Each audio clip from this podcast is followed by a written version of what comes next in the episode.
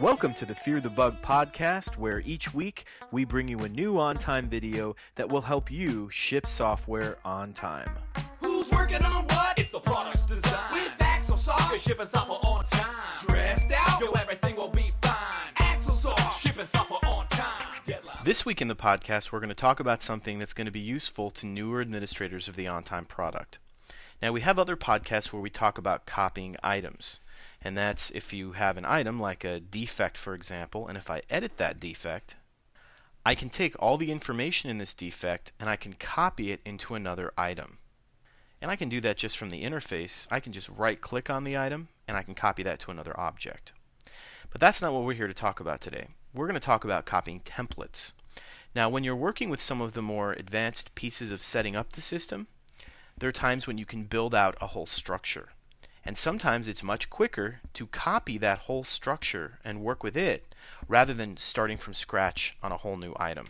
There's three places where you can really do this. The first is field templates. When you're working with forms, if I jump to the field templates menu here, I may create myself a field template called development uh, field template A, and I may go through here and I may take a lot of time and I may um, specify certain fields. I'll just grab some random fields here. I may say I want this field, not those, and I could really you know go through these and then set behaviors on on some of these. You know, put different behaviors here, and I could take this whole form and call it development A. And then I could go and I could apply this to different directories in my tree, but then I might want to make some changes. So I could take this field template and I could click right here and I could copy it and I could rename it to development B.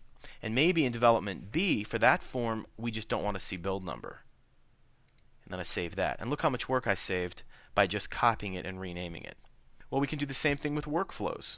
If we jump over to manage workflow, I can grab one of my workflows and I can have this and I can have this process that's formed from a series of stages.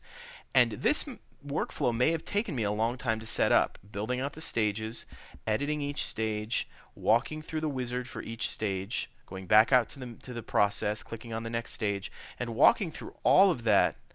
That may, you know, that may be a long process. And at the end of that, I'll have a defect workflow. And so what happens now if I've got a similar project in another directory that needs a similar process, but it's not exactly the same, don't build the whole workflow out from scratch. Copy the workflow, edit this one. Maybe this is, um, you know, maybe this is development, you know, B workflow. Save that. And then now maybe this particular workflow has, um, maybe I want to remove some of these. So maybe this workflow, we don't have a verification step. Just go in here, adjust what you need to, repoint the steps at the correct places, and just save and, and use this workflow now. You've saved yourself a ton of time. The other major place where you can do this is security roles. And from security roles, this is another place where you can spend a lot of time building out a single role. If I create one of these and I call this uh, tech support uh, for intranet site, and I select the intranet site, and I go through here and I take a lot of time and I build all these specific rules in here. I'm just clicking these randomly. And defects will say add and view and work with attachments and features. We'll give them everything with features and tasks. Um, we only let them add and view. You know, we can go through and give all these uh, privileges, and I can save that. And then same thing.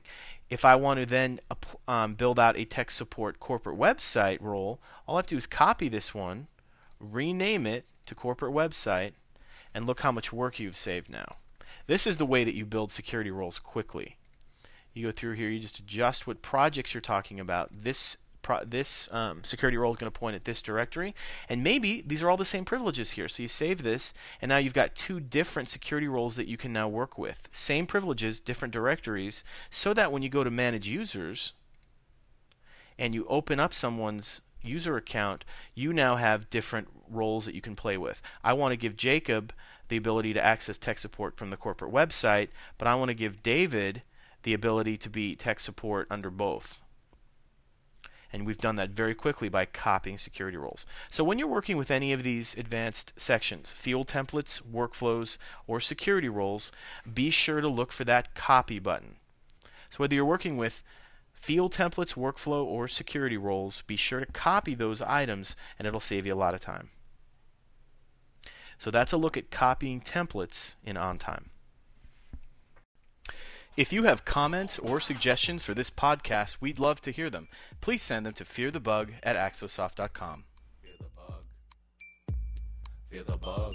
Fear the bug, y'all. Fear the bug. Fear the bug, y'all. Fear the bug. Fear the bug, y'all. Fear the bug.